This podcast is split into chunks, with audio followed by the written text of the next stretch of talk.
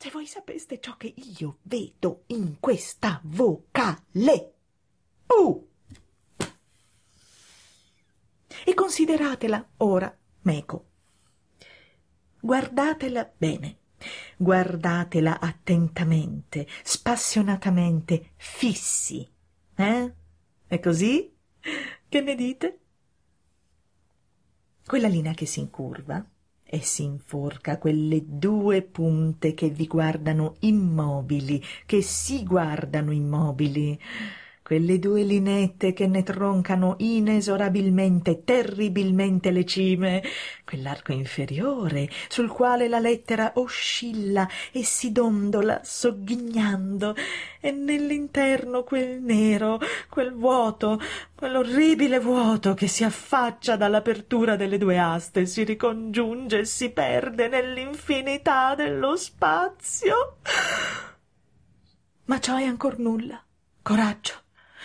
Raddoppiate la vostra potenza d'intuizione, gettatevi uno sguardo più indagatore. Partite da una delle due punte, seguite la curva esterna, discendete, avvicinatevi all'arco, passatevi sotto, risalite, raggiungete la punta opposta. Che cosa avete veduto? Attendete! Compite adesso un viaggio a rovescio.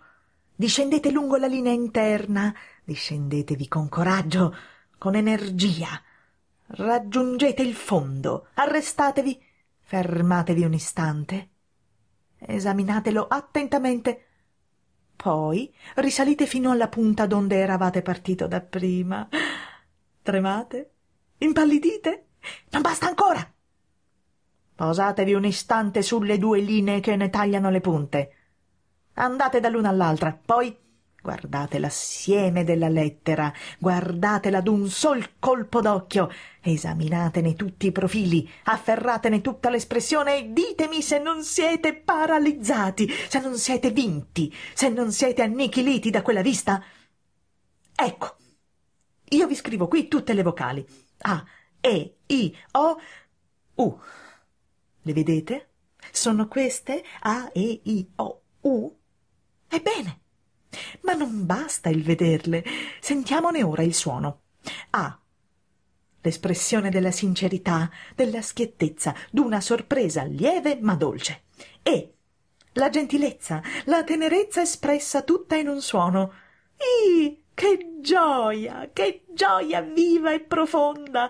Oh, che sorpresa, che meraviglia, ma che sorpresa grata! Che schiettezza rosa ma maschia in quella lettera!